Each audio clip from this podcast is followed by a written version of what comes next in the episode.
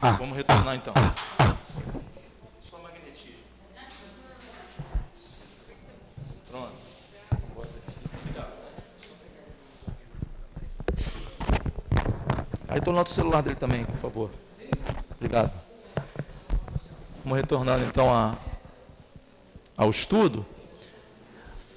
E como nós fizemos, né, passamos pela ideia de, do, de Moisés, depois do Cristo, e agora vamos para a ideia espírita, ah, a cereja do bolo. Kardec também vai avaliar lá no Evangelho segundo o Espiritismo, e tudo é Kardec, né? Não precisa de mensagem de espírito, que assina o raciocínio do Kardec. Vai chegar lá na frente, perto do aniversário do, do, do, do, do trinta e um de outubro, Kardec, três de outubro, trinta e um de outubro, trinta e um de outubro é, é dia das bruxas, não, três de outubro, viu? Não, quem riu aí, né? Não, três de outubro. Aí nós vamos estudar Kardec, vamos relembrar, vamos relembrar a, a importância desse espírito. Olha a interpretação que ele faz do Espiritismo. Falou de Moisés, falou de Jesus e agora. O Espiritismo. O Espiritismo é a nova ciência, está lá no Evangelho, item cinco, do capítulo um. É a nova ciência que veio revelar aos homens, com provas irrecusáveis, a existência e a natureza do mundo espiritual e suas relações com o mundo corporal. O Espiritismo nos mostra esse mundo, não como algo sobrenatural, mas ao contrário, como uma das forças vivas e incessantemente atuantes da natureza, como a fonte de uma infinidade de fenômenos, até então, incompreendidos e, por essa razão, rejeitados como pertencentes ao domínio do fantástico e do maravilhoso. É a essas relações que o Cristo faz alusão em muitas circunstâncias. E é por isso que muitas coisas que Jesus disse ficaram incompreendidas ou foram erradamente interpretadas. O Espiritismo é a chave, com a ajuda da qual tudo se explica com facilidade. Um instantinho. É aqui mesmo, é isso mesmo. Eu quero destacar a definição do Espiritismo, que está no Evangelho, e que muitos passam batidos, sem prestar atenção. Ah, eu posso botar lá. Quer que bote na tela? É. Vou botar aqui. Vai botar em negrito ali? Não, eu posso pegar aqui na tela, porque eu deixei o Evangelho aqui na tela. Ver se vai conseguir aqui. Está aqui, ó. É, é, um, é a mesma que está ali. Ali é aquela mesma ali. O Espiritismo... Aqui. Não, aquela definição que você colocou. Lá do livro. É, que você botou ali. O Espiritismo. Aqui? Ah, não, já está na tela. A que você Essa. leu. Essa? Essa. Ah. O Espiritismo... Esse que era do Evangelho, perdão. É a nova ciência que veio revelar aos homens, com provas irrecusáveis, a existência... e a natureza do mundo espiritual e as suas relações com o mundo corporal. Isso aí é que trata o Espiritismo. Trata disso. O Espiritismo é a nova ciência que veio revelar aos homens, com provas irrecusáveis, a existência e a natureza do mundo espiritual e as suas relações com o mundo corporal. Então, e ele diz que não há nada de sobrenatural nisso. Tudo está conforme a lei da natureza. E na segunda linha, o Espiritismo nos mostra esse mundo não como algo sobrenatural, mas ao contrário, uma, como uma das forças vivas e incessantes, incessantemente atuantes da natureza. Essa definição é muito importante para a gente, para nós espíritas, porque muitas pessoas não sabem definir o que é o Espiritismo. Confunde, não sabe explicar. Verdade. E provas irrecusáveis, relações com o mundo corporal. Mais à frente, é a essas relações que o Cristo faz alusão em muitas circunstâncias. As curas do Cristo que foram feitas, questão do merecimento, do magnetismo, vós sois deuses, se tivesse a fé do tamanho do grão de mostarda, é... Recentemente nós discutimos isso com questão da prece, a gente vai abordar isso mais amanhã. Mas o Espiritismo traz para a gente, além das verdades da relação com Deus, com Cristo, do amor, tudo o que foi feito para trás, ele proporciona o entendimento e o interesse e informações sobre a questão do magnetismo. Como a gente dá qualidade ao nosso fluido e transforma uma ação ruim em uma ação boa. Estou zangado com fulano, vou aplicar a lei de Deus, vou pegar essa mesma energia de ódio, de raiva e transformar na energia de perdão. Esse, os, provas irrecusáveis, relações com o mundo corporal. Cristo fez alusão em muitas circunstâncias a essas relações que ficaram incompreendidas ou erradamente interpretadas. Não tem milagre. Milagre do escolhido. Vou ajudar a dona Olga, mas não vou ajudar o Giovanni porque eu quis. Não. O Espiritismo vai explicar isso tudo. E aí vai fortalecer o entendimento da justiça divina, que vai ser estudado muito amanhã. Não posso me antecipar. Então está lá o Espiritismo. Deixa eu ver se tem mais alguma coisa aqui para falar. Ah, não tem mais fantástico e maravilhoso. O Roberto estava lembrando no intervalo aqui, falando assim, o Espiritismo vem explicar a história do cajado. Pode ter sido um fenômeno mediúnico. Outros fenômenos também. Agora, é, é uma camada em cima da outra. Nós fizemos esse passeio todo por essa história, por essas coisas que nós muitas vezes podemos até achar enfadonho. Não, mas isso já foi. Né? É um, um, uma camada sobre a outra. Aí sim você vem com o Espiritismo, já entendeu o Deus único, já não fala mais que tem injustiça, mas isso é muito injusto. Vou, vou falar assim, não é para a gente comentar. Ah, mas é, é muito injusto determinado acontecimento. Não tem, você vai entender, tem uma... Estou no Espiritismo, já entendi o Deus único, sei que Ele é eterno, imutável, material único, todo poderoso, soberanamente justo e bom. Já sei. Aí, já sei também que Jesus falou, amar ao próximo como a si mesmo. Mas antes, amar a Deus sobre todas as coisas. Agora eu vou entender. Eu não posso começar pela pós-graduação. Vamos assim dizer. Que não é pós-graduação, tá? Para a gente entender aqui uma coisa que eu não sei se vocês vão concordar. Muitos não precisam passar pela seara do Espiritismo. Já entenderam e seguiram pela asa do amor. Estudaram, aprenderam tudo pelo amor. E estudaram e foram pelo amor. A gente está estudando muito mais. E isso eu posso falar por mim, porque a questão do amor ainda tem para andar. Né? Alguma colocação? O Espiritismo, então, faz essa cobertura. Continua o Kardec. A lei do Antigo Testamento está personificada em Moisés e a do Novo Testamento no Cristo. O Espiritismo é a terceira revelação da lei de Deus. Kardec não tem medo, hein? Muitos de nós aqui têm vergonha de falar que é espírita. Não estou falando vergonha de falar que é espírita na casa espírita, não. Falar que é espírita na atitude na rua. Não. Bateu no meu carro, vai ter que... Não ter, não ter, não, não ter essa atitude de ter vergonha de passar por bobo. Ué, vai, às vezes vai passar. Se você sabe, aprendeu, lei de Deus, tudo que vai e volta, Deus coordena tudo, não tem injustiça.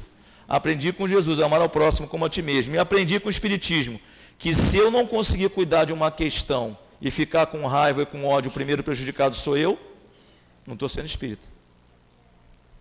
Tem que entender isso. Eu não, eu não, não, agora eu não vou brigar, não. Eu estou com a razão. Eu sei que Deus não vai permitir acontecer uma coisa pior comigo. Eu não vou nesse, nessa linha, porque eu já sei do fenômeno magnético. Eu sou médium, ou não sou, mas enfim, quem é médium mais ainda, não posso cair nisso. Ah, mas você vai ser o bobo, é todo mundo falar que você é o bobo. Sou, porque eu entendi a lei de Deus, a lei do Cristo e entendi o Espiritismo. O efeito do Espiritismo na minha vida. É mais isso do que bater no peito e falar que é espírita, porque é bom, né? Você fala que é espírita, você ganha até uns pontinhos no trabalho, não ganha? Se não for num, num, poxa, no teu grupo de relação. O pessoal sabe que o espiritismo requer estudo, dedicação, conhecimento, você fica exposto. A Raquel falou, ó, Raquel, o Carlos, poxa Raquel, poxa Carlos, espírita fazendo isso, né? Ninguém fala assim, poxa Itamar, católico fazendo isso, eu não ouço isso na rua. Fala, Zé.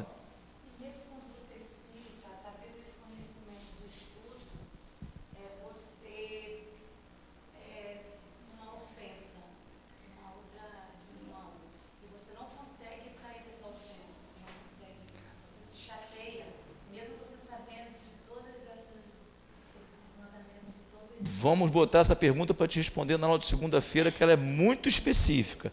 Mas o que eu quero te dizer é assim, você entendeu a lei de Deus, não tem injustiça. Deus único. Não tem um outro Deus que vai julgar diferente a tua, a tua passagem. Jesus, amar a Deus sobre todas as coisas, é o próximo como a ti mesmo. Ah, não é quer dizer que eu não vou cuidar das coisas da matéria, vou. Mas eu apliquei essas duas leis, então vou ali resolver o problema. Eu estou calmo, estou tranquilo, eu sei do fenômeno mediúnico, já rezei. A gente não faz isso. Ele se manifestou como espírita. Aí você olhou a situação e falou assim, vou deixar assim, porque o espiritismo, terceira revelação, eu estou certo pela lei de Deus, estou certo pelo amor ao próximo, eu fiz tudo com amor, a pessoa não gostou.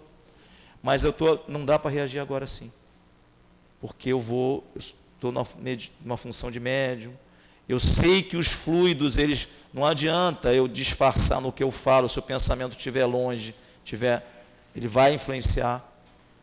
Essa é a coragem do espírito.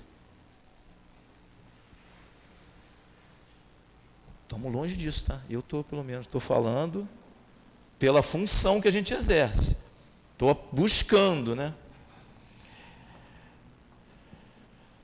O espiritismo é a terceira revelação da lei de Deus, mas não está personificado em nenhum indivíduo.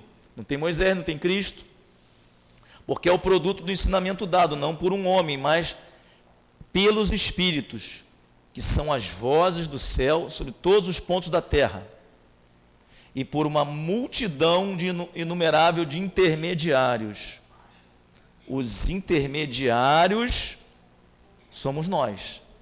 Não precisa ser médium para ser intermediário do espiritismo. Quem for médium vai ser mais intermediário ainda, vai transmitir a voz do espírito direto. Quando eu falo isso, quem vier estudar vai aprender no curso do Livro dos Médiuns que essa questão de todos somos médiuns, uns têm a tarefa mediúnica, mas a gente, o espírito, está encarnado. A intuição dos espíritos ocorre. Então, uma multidão inumerável de intermediários. É, de certa forma, um ser coletivo, abrangendo o conjunto dos seres do mundo espiritual. É um ser coletivo, um, que resu- uma, uma, uma ideia panteísta de resolução, não. Quando se fala de um ser coletivo, é porque as vozes são consonantes, vindo cada um trazer aos homens a contribuição dos seus conhecimentos para fazê-los conhecer sobre o mundo, conhecer aquele mundo e a sorte que nele os espera. Então fala, Marcos. Ah, o Tec fala tanto, né? É, como é que fala? Casa de Ferreiro. Não, vai lá na internet, vai falar espírito ou não é? Pô? A minha pergunta é sobre a... Quando a gente ouve os católicos falarem da aparição de Fátima, a criança, lá é citado que foi dado àquela criança uma informação. E essa informação só seria revelada tempos depois. E os católicos dizem que ali foi dito a terceira revelação. A minha pergunta é, é essa revelação aí? Quando que foi essa revelação de Fátima? Foi depois de Kardec? Esse ele sabe. Eu ia continuar, mas acho que você vai ter mais propriedade. É claro que não. É claro que não. Aquilo ali é, um, é, um, é uma, uma manifestação para os católicos. E, na verdade, ali são, eles chamam de três segredos. Três segredos. Revelou o primeiro, o segundo e ia revelar o, tre- o terceiro segredo. Não tem nada a ver com o Consolador prometido. O Consolador prometido é outra coisa. Que Jesus disse, eis que vos enviarei, enviarei um Consolador que vos fará lembrar tudo que eu tenho dito e ensinar muitas coisas.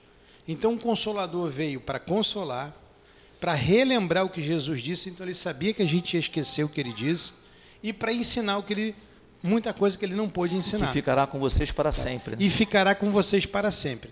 Então, o terceira, a, a, o Consolador prometido e a terceira revelação são coisas distintas, tá?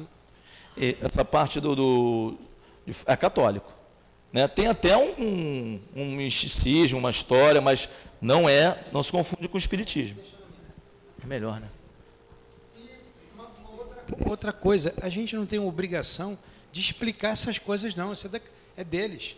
Como a gente não tem obrigação de explicar o que está na, na Bíblia ou, ou todo o Novo Testamento, nós temos a nossa convicção e a linha de raciocínio. E pronto. Se interpretam de maneira diferente, é quem interpreta. Eu não, não, não tenho obrigação de fazê-los entender da nossa forma. É. Uma curiosidade que tem, assim, você vê que está todo mundo buscando.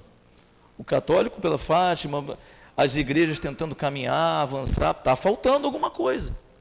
Pode estar faltando alguma coisa. No Espiritismo, não. A mensagem dos Espíritos, ela vem completamente ao encontro. É um consolador. Gente, a doutrina espírita, que consolação é essa?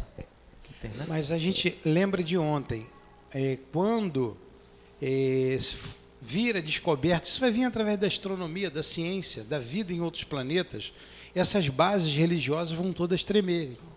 Nós estamos tranquilos, porque esse, esses assuntos viram a baila. Céu, inferno, reencarnação, quem está lá já ficou aqui, quem vai mexer com tudo. É uma questão de tempo, essas ideias é. irão mudando. Todo mundo ainda está buscando, e a gente no Espiritismo já tem isso. A mensagem dos Espíritos. Doutrina consoladora. Uma coisa ninguém pode negar, gente. A mensagem dos Espíritos em nosso socorro é absolutamente consoladora. Você botar o nome na caixinha da irradiação, e aí você vibrar sabendo que vai ter um socorro, dois Espíritos, o socorro acontece. Não, há de, não precisa ter comprovação científica. Ela vai vir depois, com o tempo. Mas a gente já teve essa informação. Tá? A pergunta não foi, foi boa, porque tocou num ponto assim. É, o Espiritismo já tem a, a ferramenta, as outras estão buscando. E como foi dito, e como foi... É, é, a última é depois da guerra.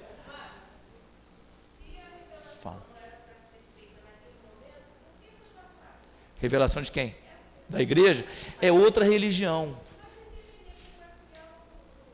Pode ser, mas a gente não pode... Mas a gente, mas a gente não pode... É, vamos lá, está no Espiritismo, inclusive, isso. Ontem, é, não foi ontem não, foi na, na aula da evangelização ante objeções ao Espiritismo.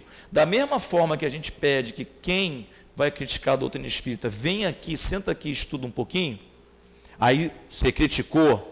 Da mesma forma, a gente está indo lá no catolicismo e falando, pois eu não vou criticar a questão do segredo de Fátima, do segredo de revelação, porque eu não estudei isso. Eu sei coisas eu passar, tá?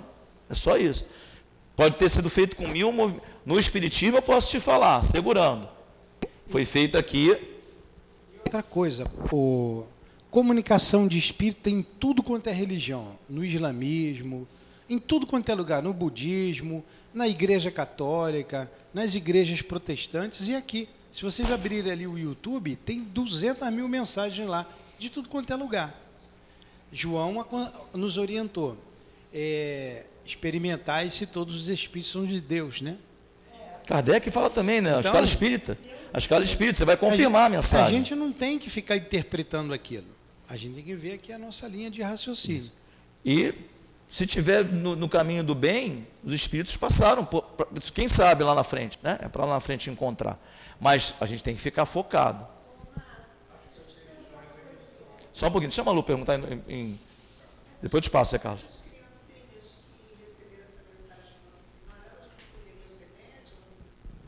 Mas então, tudo isso é só para a gente não desviar, olha só, só para a gente não sair do tema que é o Espiritismo. É, tá? Não vamos sair daqui do tema. Aquilo ali é, é com os católicos, eles é que tem que explicar para eles, os católicos. Para a gente, na verdade, não interessa. Eu não posso dizer que está errado, nem que está certo, não, isso é com eles. Não vi as circunstâncias, o momento. Para eles é um milagre, para a gente é. não é milagre. Tem uma porção de Depois. coisas ali que não, é, não segue o critério que nós seguimos. Então, se a gente for ficar interpretando aqui o que disse lá as meninas... É. é. Zé Carlos, a pergunta nesse sentido, não?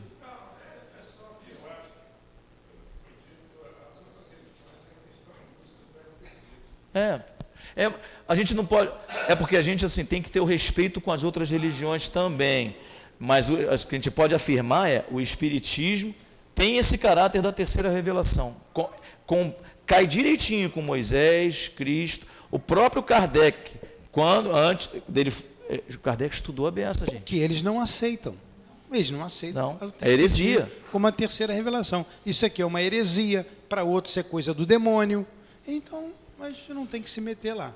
Exatamente. Então, conhecimentos, vem trazer aos homens a contribuição dos conhecimentos para fazê-lo conhecer aquele mundo e a sorte que nele os espera. Continua o Espiritismo. Assim como Cristo disse, eu não vim destruir a lei, mas cumpri-la, igualmente o, o Espiritismo diz, eu não vim destruir a lei cristã, mas cumpri-la. Valida tudo para trás. O Espiritismo nada ensina que seja contrário ao que o Cristo ensinou. Mas, aí a grande diferença, desenvolve, completa e explica em termos claros para todas as pessoas, porque tem evidência. O que só foi dito sobre a forma alegórica. O Espiritismo veio cumprir no tempo predito o que o Cristo anunciou e preparar a realização das coisas futuras. Ele é, portanto, obra do Cristo, que o preside, assim como igualmente o anunciou, a regeneração que se realiza e que prepara o reino de Deus sobre a terra. Aí vem uma pergunta para eles ali, antes de ir para lá. Assim... Como Cristo disse, eu não vim destruir a lei, mas cumpri-la. Que lei é essa? Que lei? Qual, onde? Qual, qual, quantos escrita manda, onde? Quantos, escrita onde? Nos? Nos dez mandamentos. Aí, se vocês não respondessem, o, o, o Omar não tinha ensinado direito, porque aí todo mundo... Então, e o Espiritismo vem também cumprir o que o Cristo trouxe. A, a toda a, a, o Segundo Testamento, ele fala de, de, de, dos valores espirituais. Fernanda, está dormindo? Onde é que estão ali? Onde é que está a lei de Deus? Nos dez mandamentos. Falou para dentro, mas falou, viu? Isso aí. Senão eu perco meu emprego. Ela falou baixinho, ela fala baixinho mesmo. E ela tem... Diga, é Bruno, teu nome não? Fábio.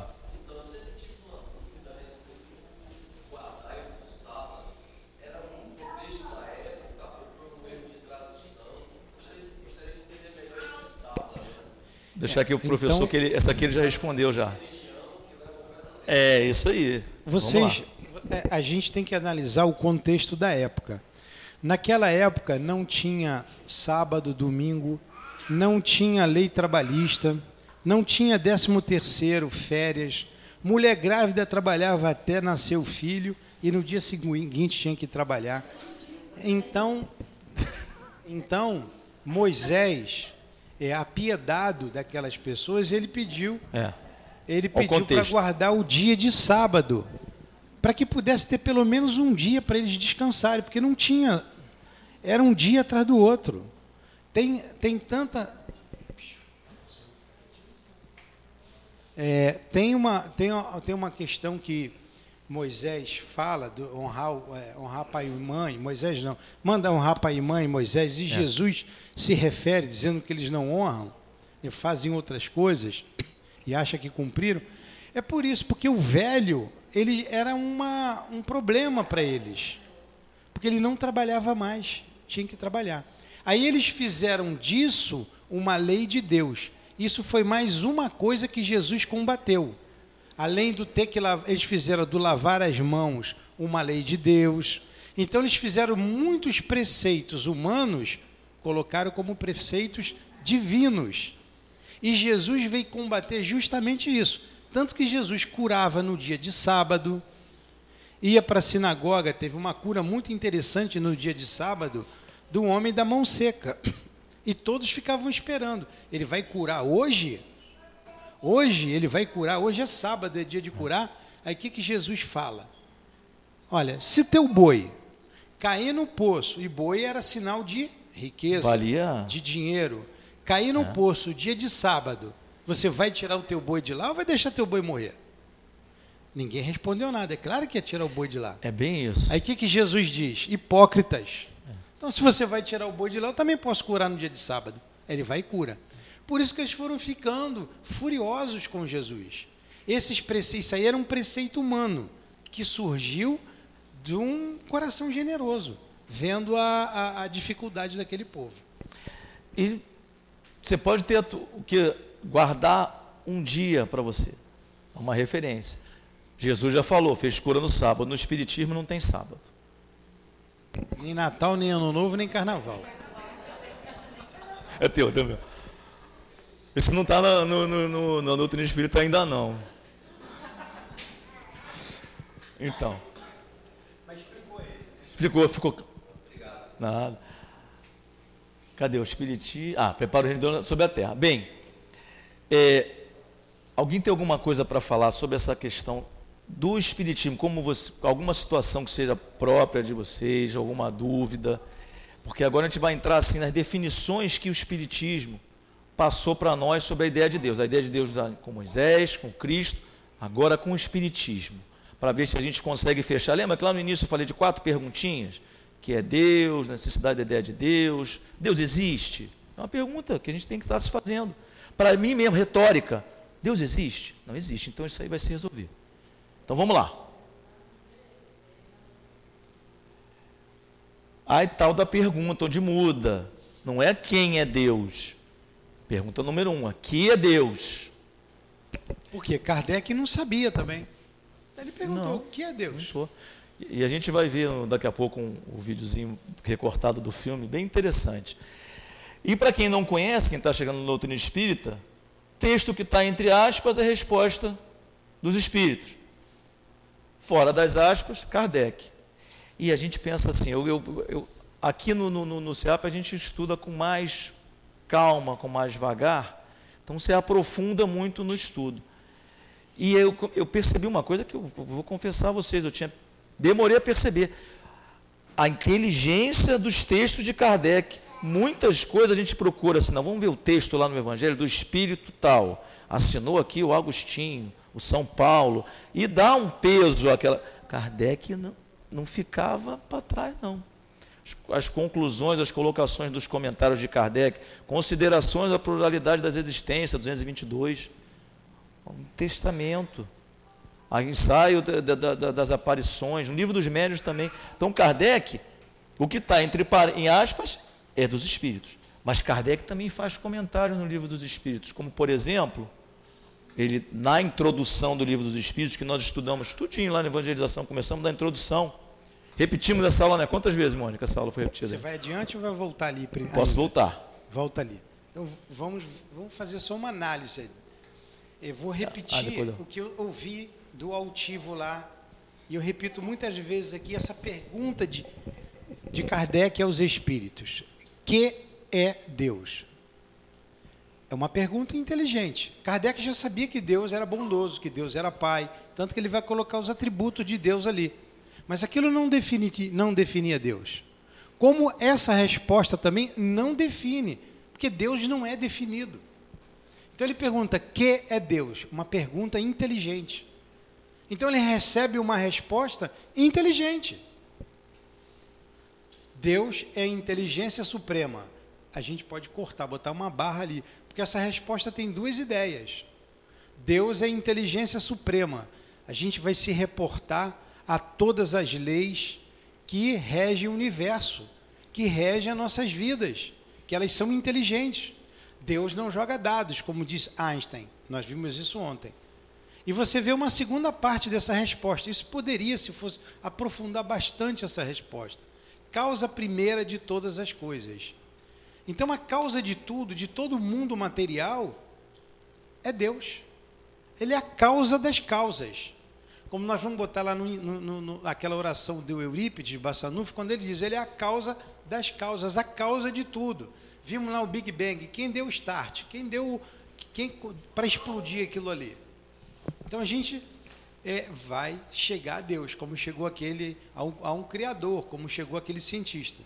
Então essa resposta ali, ela tem duas, essa pergunta tem duas respostas.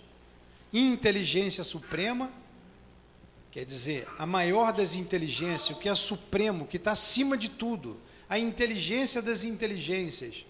Vocês querem ver como isso se descortina? Quando a gente vê na, numa daquelas questões lá, que ele pergunta a definição de espírito, lá na questão setenta e seis, ele diz assim, o espírito é o ser inteligente da criação. Ó, nós somos os seres inteligentes da criação.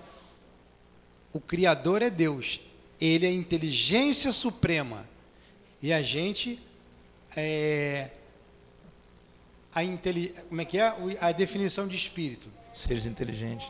O da... ser inteligente da, da criação. criação. Então, essa inteligência criou todas as inteligências, porque se o espírito é o ser inteligente da criação, toda a inteligência do universo foi criada por Deus. A inteligência das inteligências, o Jesus, o próprio Jesus, criado por Deus. E a causa de tudo, a segunda, a gente se remete ao mundo material. Ao mundo material. Ontem nós demos vários exemplos, a gente podia pegar essa mesa aí, ó. Isso foi o homem, o co-criador, mas a árvore não foi o homem. O homem não consegue fazer uma árvore. Ele pode manipular ali as sementes e tal, fazer uma... Mas aqui, aqui é o homem co-criador, mas a origem, olha aqui, é, a origem... E as leis que regem a, a, a agregação desses materiais, lei de Deus. Já se sabe que ela é formada de, de, de átomos, que, de moléculas, tá formada pelos usar. átomos, a composição que está ali. Então, esse início aí está ali, ó, causa primeira de todas as coisas. Essa é uma resposta inteligentíssima. Tanto é inteligentíssima que a maioria de nós passa batido. Ah, Deus é a inteligência suprema, a causa primeira de todas as coisas. Vamos para a pergunta número dois, vamos para a número três. É. Isso aí a gente tinha que aprofundar e muito. Tem muita coisa por trás dessa resposta. Então a gente vê com a evolução da inteligência, como é importante a evolução moral, mas também intelectual. Lá atrás Jesus só falou de Deus Pai, então Deus é Pai, Deus é, é, é inteligência suprema, e tem mais coisas que a gente não sabe, Sim. porque nos falta um sentido ainda para compreender. Nós estamos no processo dessa compreensão. É, não vou falar mais para não... Não, fala. Mas eu acho que... Mas olha só, é, essa... essa, essa estou contigo mesmo. Estou contigo mesmo. Alguém? Aqui é a Bruna. Bruna.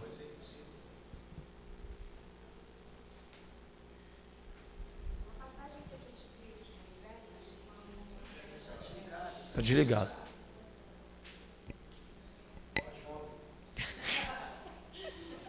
Na passagem que a gente assistiu de Moisés, que Moisés pergunta, né, quem é você? É, e Deus responde, eu sou, eu sou. E, e o povo iria é, segui-lo. Segui-lo. Né? É, é muito, eu, eu acho, né, que é, um, é uma frase que muito toca. E é justamente o momento possível, a fala possível que Deus podia falar com, aquele, com os hebreus, naquele momento. E é muito interessante que até hoje eu acho que ressoa. É. Né? Deus é, que o Newton fala, eu, eu ainda não sei onde está, né, no Espiritismo, mas quando eu, eu penso no eu sou, eu sou, é uma coisa assim tão profunda que realmente comoveu aquele povo para seguir Moisés. E, enfim, eu acho que era isso, assim, possível, né?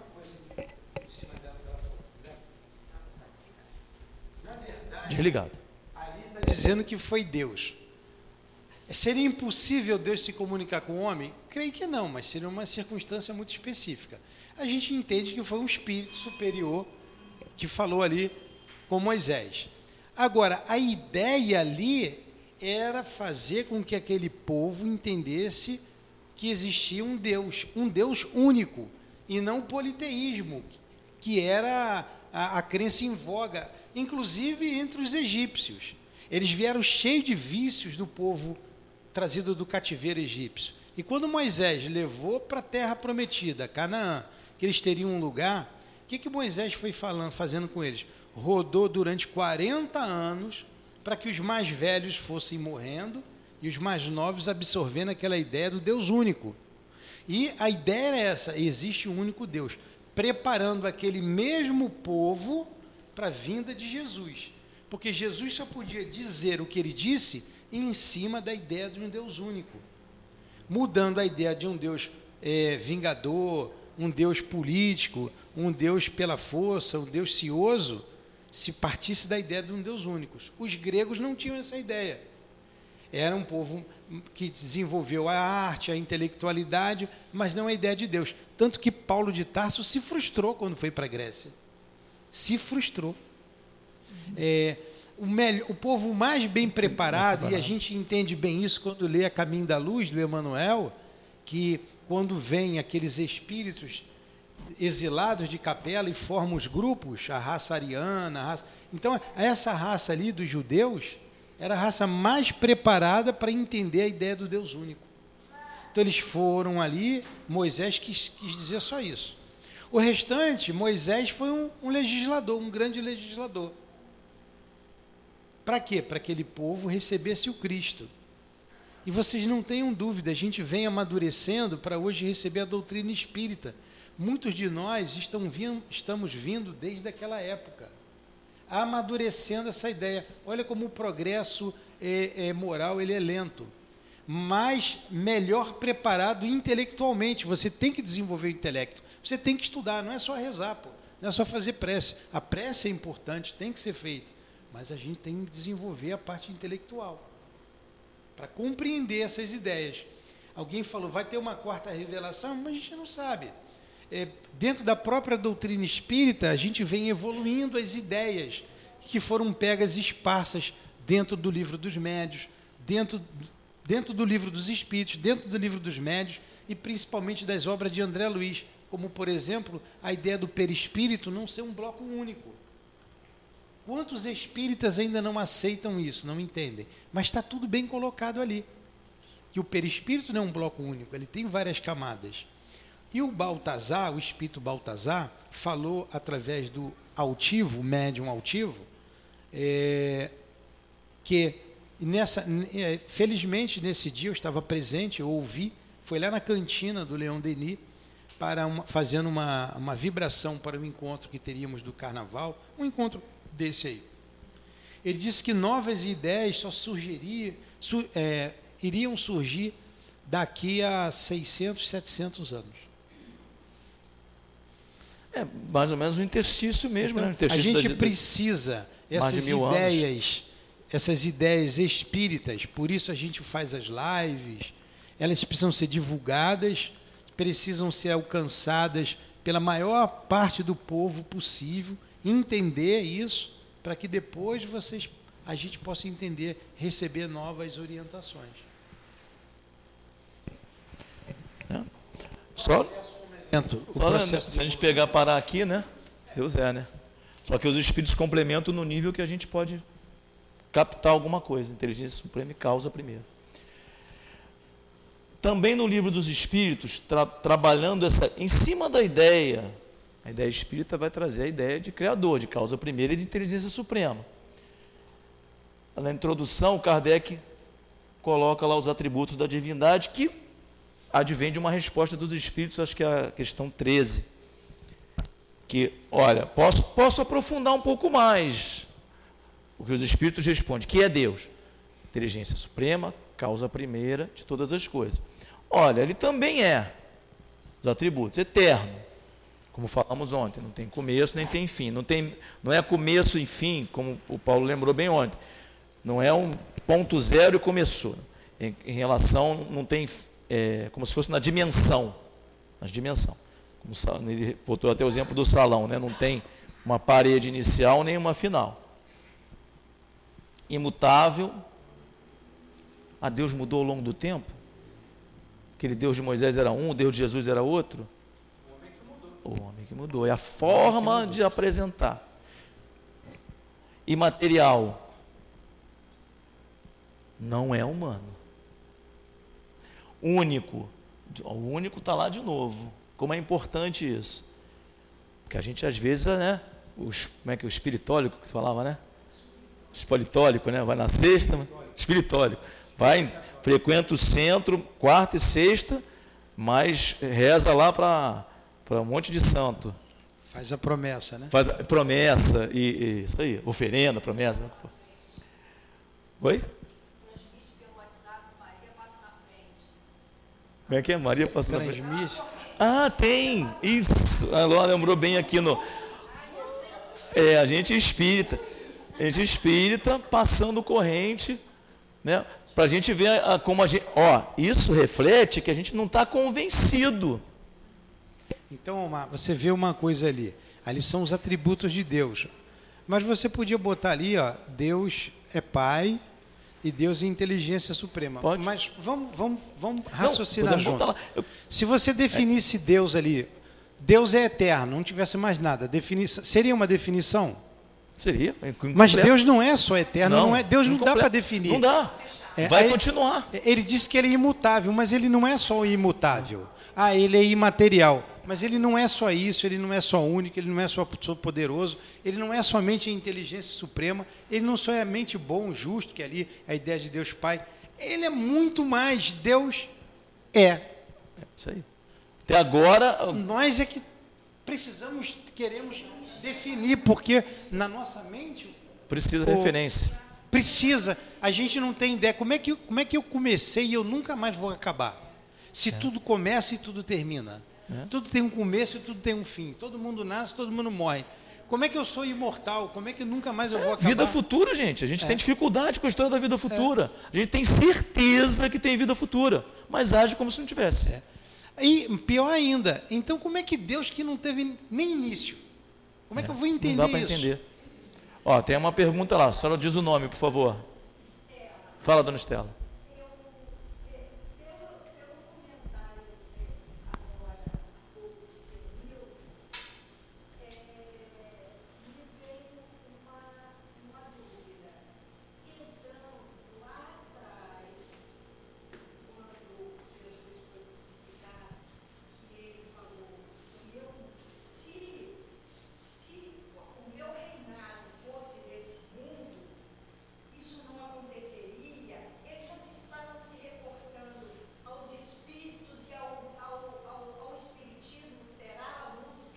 Vida futura.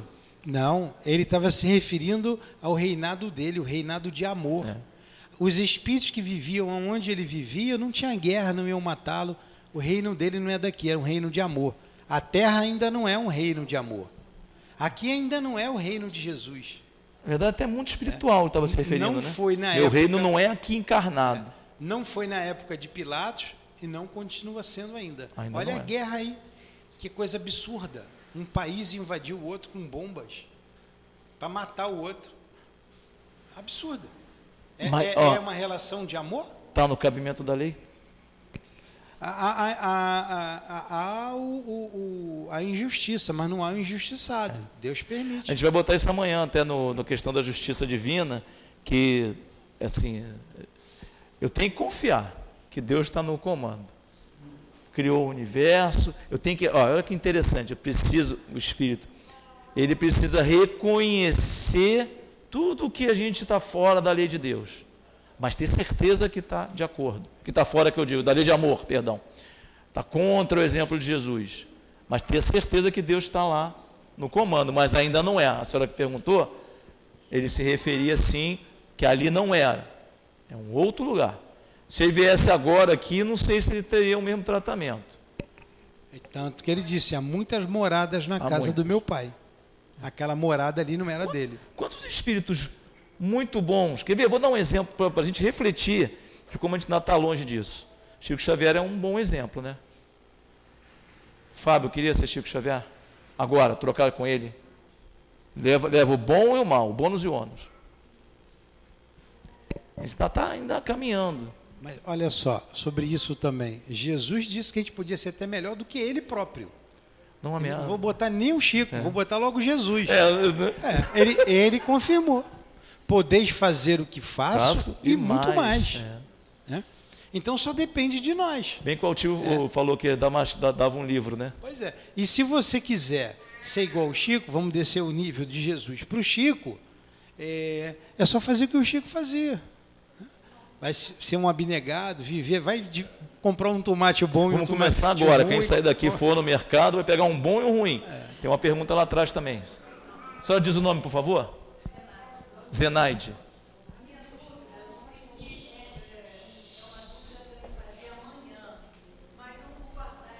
Não, pergunta.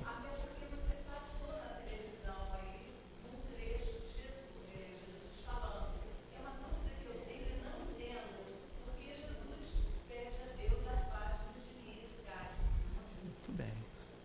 Mas imediatamente ele nem terminou direito de falar, ele falou assim, mas ele sabia o que ele ia sofrer, aí mostra o Jesus no corpo, Jesus homem. Porque tem teorias que Jesus dizia... Nisso, é.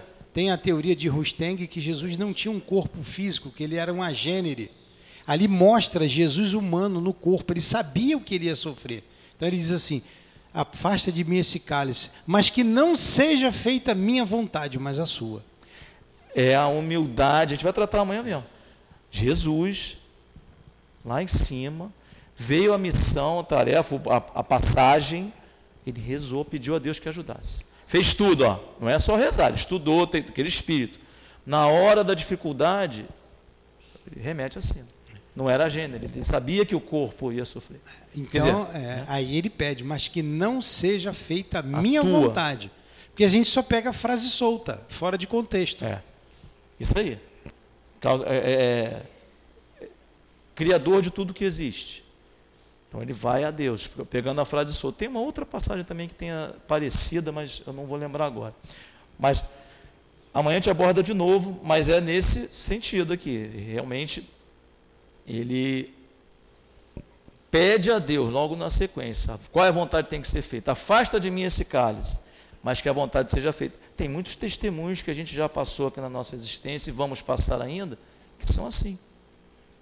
Tenho certeza, não precisa do Chico dizer não. Com certeza, ele, ainda mais ele que encarnou aqui, em algumas situações ele rezou.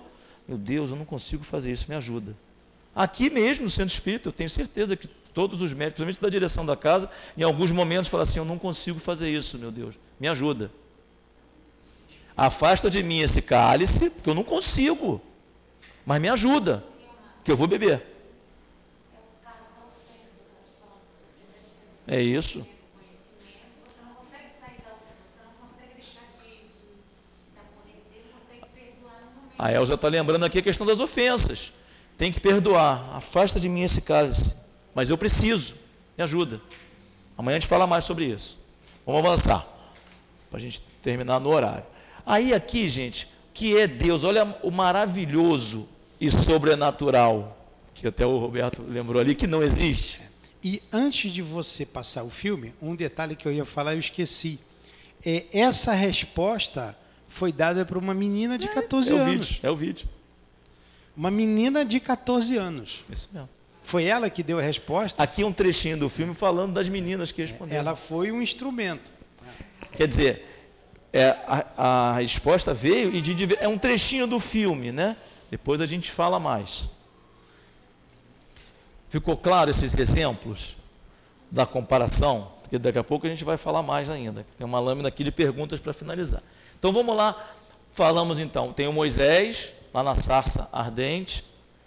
Jesus passando aquela mensagem da vida. E agora, como os espíritos vão tratar a questão de Deus na terceira revelação? É um trechinho de um filme, né? Agora. Confesso que, inicialmente, fui movido apenas por minha curiosidade particular, mas que, com o tempo, compreendi que estava diante de um conjunto de conhecimento, algo que precisa ser compreendido, codificado. Seres humanos são falíveis. Quando colocados como intermediários com outras dimensões, é necessário trabalhar com cautela, com critérios. Compreendi que quanto mais fossem os canais de comunicação ou de pesquisa, mais seguros estaremos. Fiz a mesma pergunta para diferentes médiums. Se a resposta fosse a mesma, vinda de fontes diferentes, deveríamos assumir que a resposta vem da mesma origem, ou que estamos diante de algum tipo de conhecimento universal. É claro que eu não controlo os processos, então foi necessário utilizar da racionalidade, da exclusão, ou seja, do bom senso. E funcionou, professor? Eu... É, a inteligência suprema. Causa primeira de todas as coisas. Deus é a inteligência suprema. Causa primária de todas as coisas. De uma médium em Bruxelas. Deus é a causa criadora de tudo, uma inteligência amorosa e suprema. De Nantes. Além de ser amor, Deus é a inteligência em sua consciência expandida. Essa inteligência leva ao amor supremo. Estamos diante de um conhecimento capaz de mudar tudo. Simplesmente tudo. Tudo o que pensamos sobre a vida. Tudo o que conhecemos sobre nós. De onde viemos, para onde vamos. Quem somos. Para que vivemos. Um tesouro a ser codificado. A vida dos espíritos. Beleza, né? A gente até se emociona. É. Verdade. A gente até se emociona. Olha como Kardec vibrava. É. E como a gente tem que vibrar com a doutrina espírita. Aquelas duas médiumas ali, a menina da família Budã, aquela outra ali, a, a sonâmbula. Sofia e Julie. A primeira era a Jafé. É, a Jafé. É. é. A sonâmbula. Isso, sonâmbula. E depois a menina da família Budã. Depois uma médium lá de Bruxelas.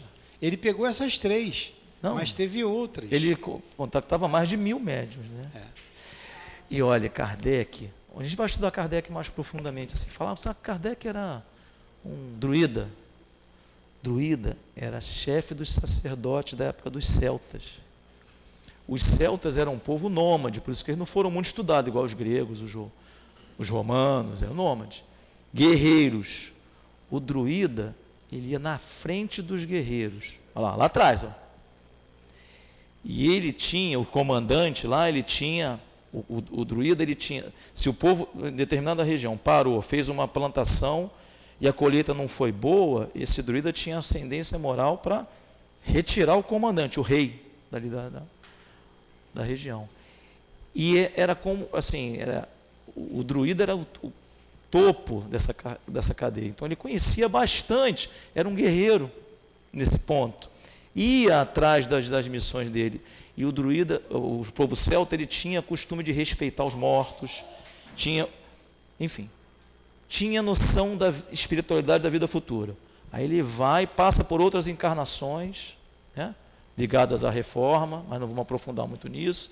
E aí ele vem, quando ele nasce aqui, Hipólite, vai estudar com Pestalozzi, pedagogo. Vai estudar com Pestalozzi, que recebia na, no, no, no, no, na escola dele estudantes de todas as localidades do mundo, da Europa. Kardec facilmente tornou-se poliglota, recebe mensagens de Bruxelas, de todos os lugares, e sabia interpretar. O Pestalozzi recebia também na instituição dele crianças órfãos. Então tinha as pessoas riquíssimas, os órfãos, sendo ensinados por Pestalozzi. Então nessa encarnação, além de tudo que ele já tinha, veio essa bagagem. E aí ele vem, tem essa ideia. Gente, essa ideia de você receber a mensagem de vários médiuns, de vários lugares, e colaborar, tem que ter coragem, tem que ter inteligência, tem que ter moralidade, para não alterar. Não é? As mensagens que se recebe da psicografia, você tem que olhar, faz sentido ou não faz? Por isso que no filme tem aquela representação das pilhas de mensagem. É bem significativo. Imagina, é papel, não é e-mail, não. P D F, não. Dá control F para ver se está errado, não. Tudo leitura. Por isso que a gente tem que valorizar bem esse entusiasmo dele. Né? Essa ideia de Deus que a doutrina espírita está transmitindo, resumidamente. Mas tem mais. Tem mais coisa. Então aqui, até agora, amanhã a gente vai continuar. Deus existe. Podemos ir para casa com a certeza de que Deus existe. Tem certeza? O pneu do carro pode estar arriado lá, hein? Que é Deus? Bom, a gente não sabe, porque a gente não tem condição. Deus é. Eu vou aprender mais conforme eu evoluir. Nos falta um sentido. As definições foram mudando além do tempo, sendo aprimoradas.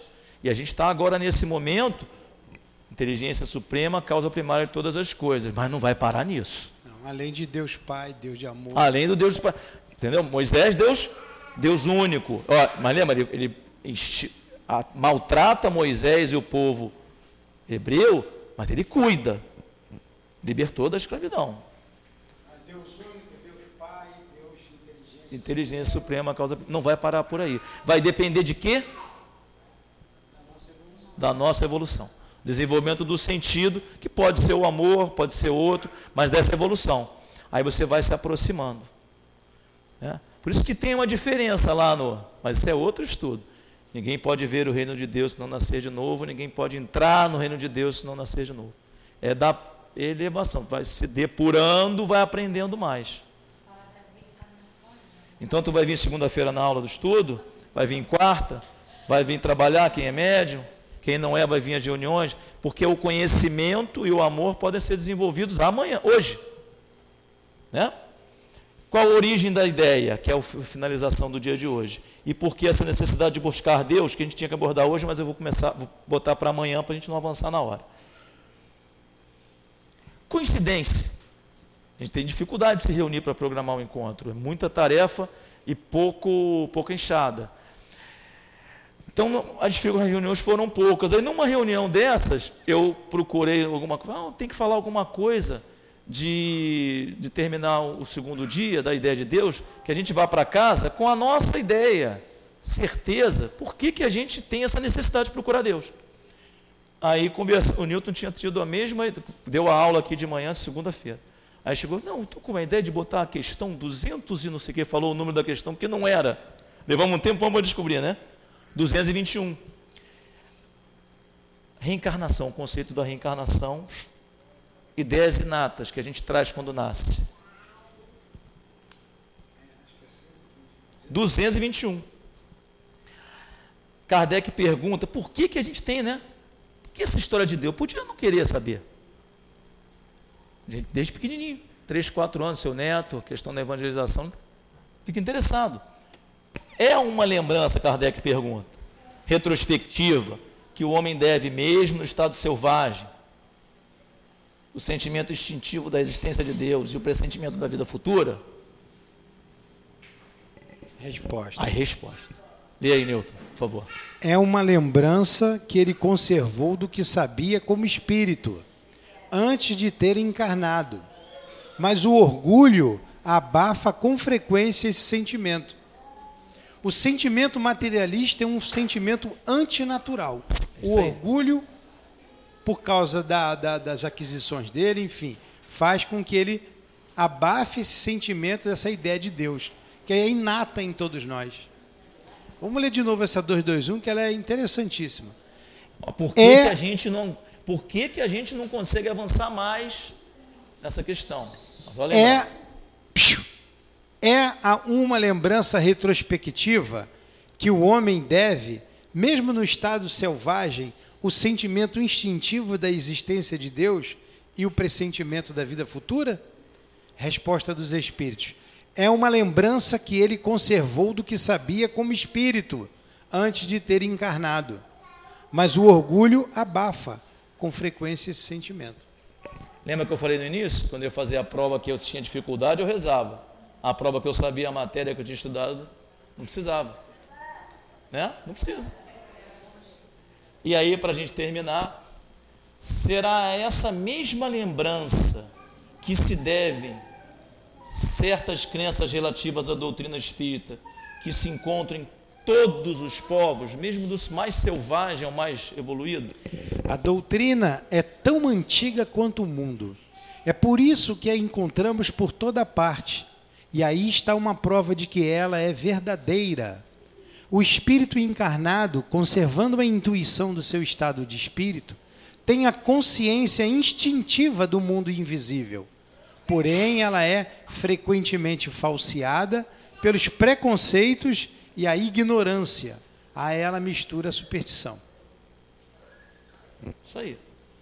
Então, a doutrina espírita é tão antiga quanto o mundo, mas ela não foi lançada com o Livro dos Espíritos em mil oitocentos e cinquenta e sete? Como que se explica isso? Como é que explica? A doutrina espírita sempre existiu? Tão antiga? O Kardec está errado ali naquela resposta, os espíritos estão errados. Quem responder ganha o celular do... do, do, do... Não, o meu está quebrado, é melhor o tá do Nil. Estou com a tela quebrada. Do eu Giovanni, até... do Giovanni está novinho. Do Giovanni está novinho. É Giovanni...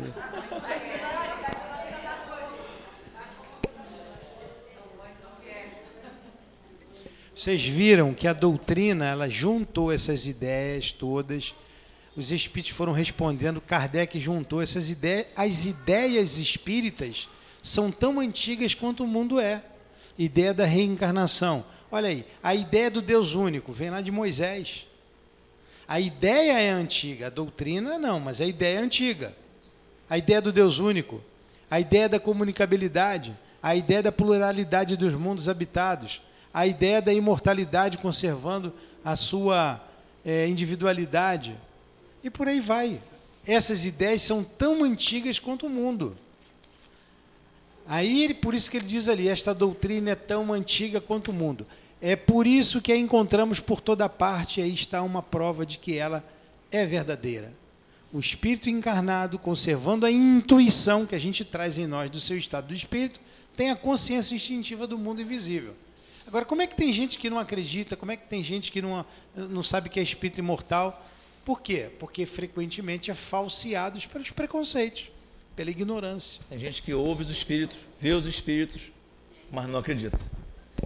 Diz que é ser de outro planeta. Diz que, ah, é, tem, tem inteligência e orgulho para criar toda uma teoria. Mas essa história de Deus único, não. Já Moisés já tentou, Jesus já tentou. Não é agora vocês que vão me convencer aqui. Mistura.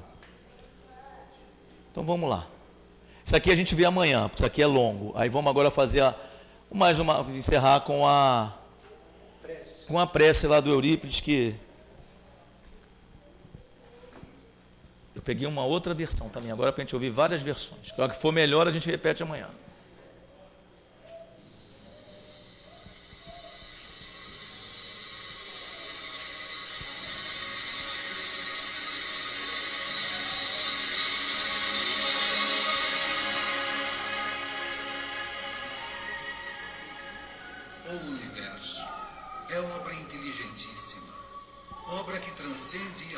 Genial inteligência humana, e como todo efeito inteligente tem uma causa inteligente, é forçoso inferir que a do universo é superior a toda a inteligência. É a inteligência das inteligências, a causa das causas, a lei das leis, o princípio dos princípios, a razão das razões, a consciência das consciências. É Deus, Deus, nome mil vezes santo, que Newton jamais pronunciava sem se descobrir.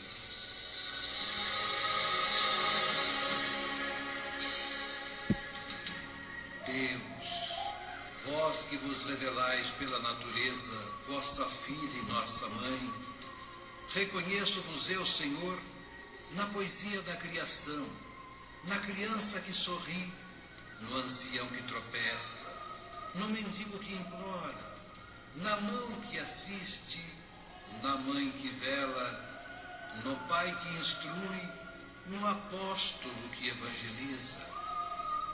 Reconheço-vos eu, Senhor, no amor da esposa, no afeto do filho, na estima da irmã, na justiça do justo, na misericórdia do indulgente, na fé do pio, na esperança dos povos, na caridade dos bons, na inteireza dos íntegros.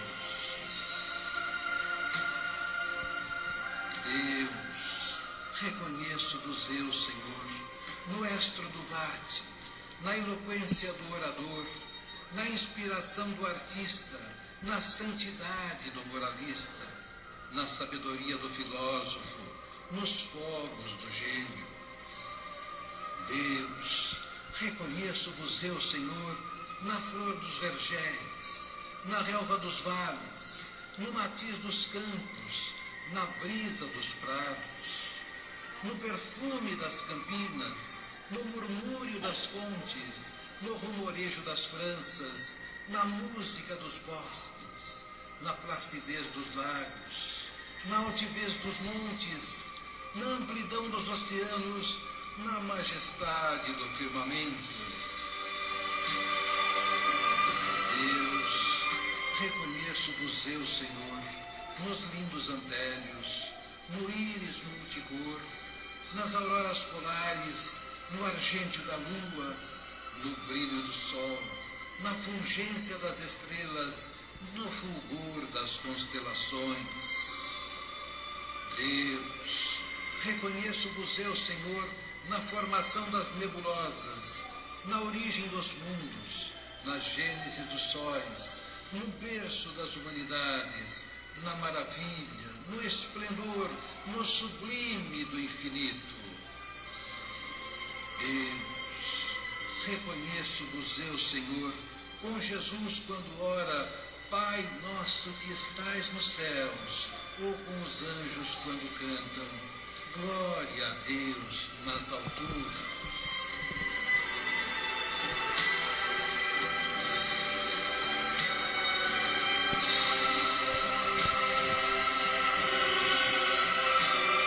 Então, nós terminamos o nosso segundo dia de estudos em torno da ideia de Deus. É, Eurípedes Barsanulfo, para quem não conheceu, bem rapidamente, disse o Chico a respeito dele, que fazer uma biografia de Eurípides seria quase o mesmo que fazer uma biografia de Jesus. Ele, num sonho, ele saiu do corpo, ele saiu do corpo e ele esteve com Jesus. E ele descreve isso.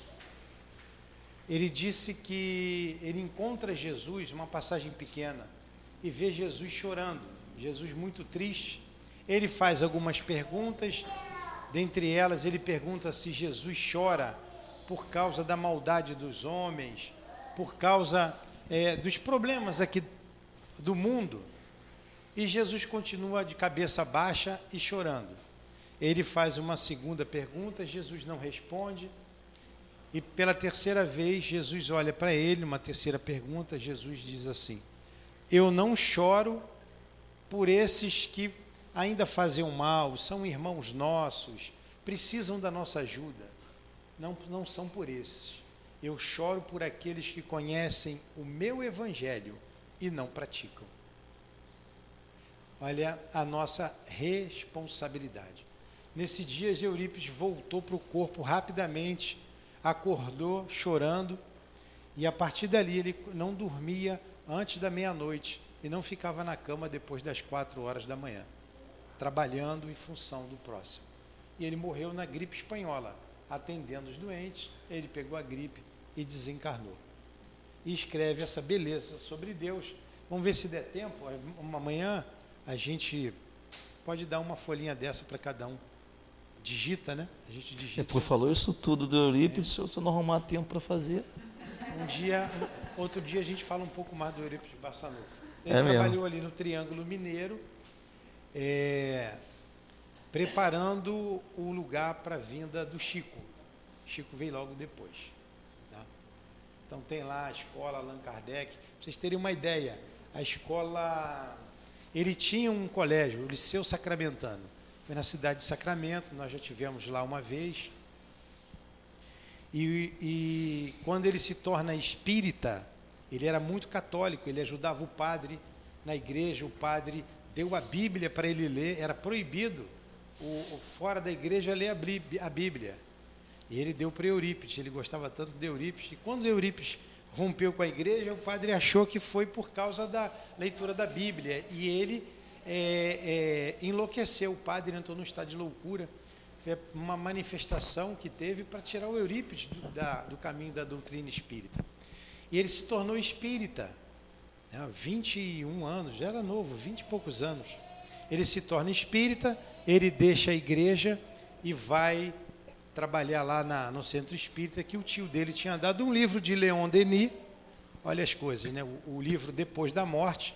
Ele discutindo com o tio dele, ele estuda lá o livro, o grande, é, o grande enigma não, o Depois da Morte, e se convence. Vai no centro espírita e diz assim, eu queria, eu não entendo essa passagem, eu quero falar do colégio, para vocês verem o que é o, o homem que tem convicção daquilo que, que queda a respeito da vida. Eu, que, eu não entendo a passagem sobre o Sermão do Monte. Eu queria que João Evangelista viesse e me explicasse, através do senhor Mariano, que era um médium que tinha lá, analfabeto.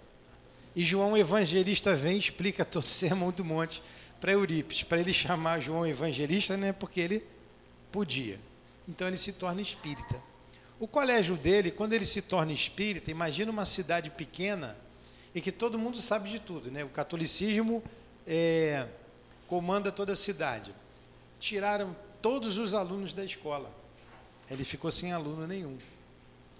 Aí ele sonha com Maria, mãe de Jesus.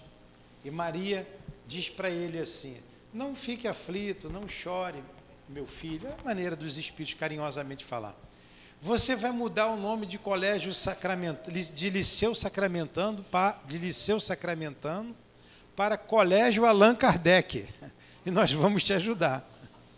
Ele vai sem aluno nenhum, ele tira o nome de Liceu Sacramentano, coloca o nome do colégio Allan Kardec. E como ele era o melhor colégio que tinha ali, ele dava aula de astronomia, a escola dele tinha aula de astronomia, além da matemática, de física, português. Ele dava aula do Evangelho segundo o Espiritismo, aula de, eu acho que agronomia é o nome, que ensina a plantar, a cultivar. Não? Então, é, e devagarinho os alunos foram voltando, os alunos foram voltando, foram voltando. Isso é que é fé. É mais do que fé, é convicção. É convicção. Nós também podemos ser melhor do que Eurípedes Barsanulfo, né? Muito melhor, né? Só depende de nós. Então, passei aqui rapidamente um, uma biografia do nosso querido Eurípides. Muito obrigado pela presença de vocês e que Jesus abençoe o resto de segunda-feira de todos.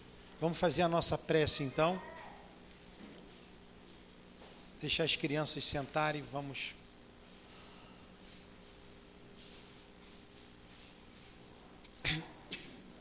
terminar o nosso dia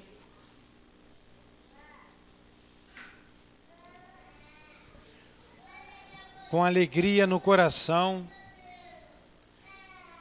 por termos estudado, por termos pensado em Deus, por termos falado em Deus, por termos vivenciado alguns momentos de nossa existência mergulhados no pensamento de Deus. Obrigado, Senhor, porque tudo isso nos reportou a Ti, ao Teu imenso amor por todos nós. Nos reportou a ideia de espíritos imortais que somos, a ideia da espiritualidade, do mundo espiritual, como a nossa casa verdadeira, como o princípio de tudo. E assim também nos situamos, porque estamos aqui na terra, de onde viemos e para onde vamos. Muito obrigado por tudo que aqui recebemos. Muito obrigado aos nossos guias, ao altivo, ao doutor Erma, ao Baltazar, ao Antônio de Aquino, às nossas irmãs queridas, Muito obrigado à coluna de espíritos que sustenta a nossa casa de amor, pelo dia que nos proporcionaste. Que seja, então, em nome desses guias, do nosso altivo, com esses espíritos amigos que dirigem esta casa. Que seja em nome do amor, do nosso amor, do teu amor, Senhor. Mas, acima de tudo, em nome do amor de Deus, é que damos por encerrado os estudos e meditações em torno de Deus da manhã de hoje, aqui no SEAP. Que assim seja.